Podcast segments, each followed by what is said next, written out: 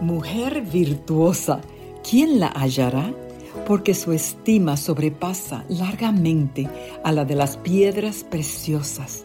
Te saluda Isis España y te invito a disfrutar de este hermoso devocional para damas, escrito por Mónica Díaz.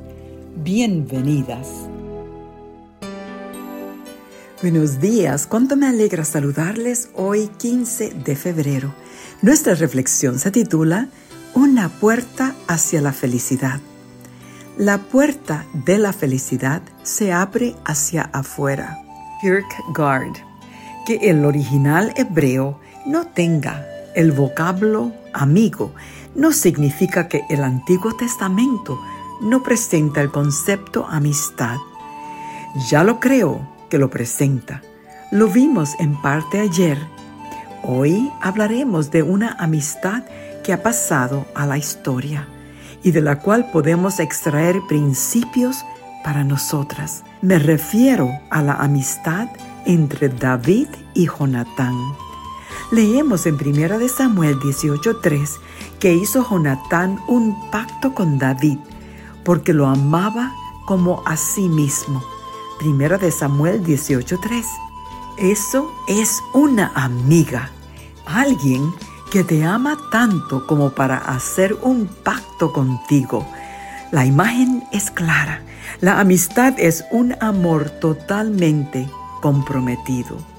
En Primera de Samuel 19:1 dice: Habló Saúl a Jonatán, su hijo, y a todos sus siervos para que mataran a David pero Jonatán amaba mucho a David y le avisó. Eso es la amistad, preocuparse por el bienestar de la otra persona hasta el punto de correr riesgos por ayudarla. Una amiga sale de su zona de confort para evitarte un problema o el más mínimo sufrimiento, porque no concibe que sufras si ella lo puede evitar. Por ti, elegirás ser valiente antes que estar cómoda, hacer lo correcto antes que lo divertido, fácil o rápido, y poner en práctica sus valores, no solo hablar de ellos. Por eso, con la dulzura de la amistad se vuelve a la vida.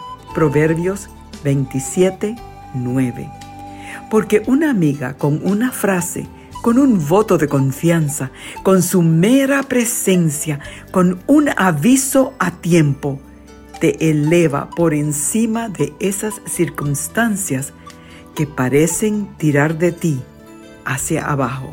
Samuel 19:4 narra, Jonatán habló bien de David a su padre, aun sabiendo que su padre odiaba a David. La amistad es así. No te escondas por el hecho de que a tu amiga le haya salido un enemigo. Permaneces fiel y enfrentas lo que venga, con la valentía que da el amor. Una amiga percibe como su deber moral interceder por ti. Dice segunda de Samuel 1:26 cómo lloro por ti, Jonatán, hermano mío. Oh, cuánto te amaba. Hemos visto cómo Jonatán amaba a David y ahora en este otro pasaje vemos que también David amaba a Jonatán. Y es que la verdadera amistad es recíproca. Amor, reciprocidad, compromiso, dulzura, intercesión, valentía. Por eso, hacer una amiga es abrir una puerta hacia la felicidad.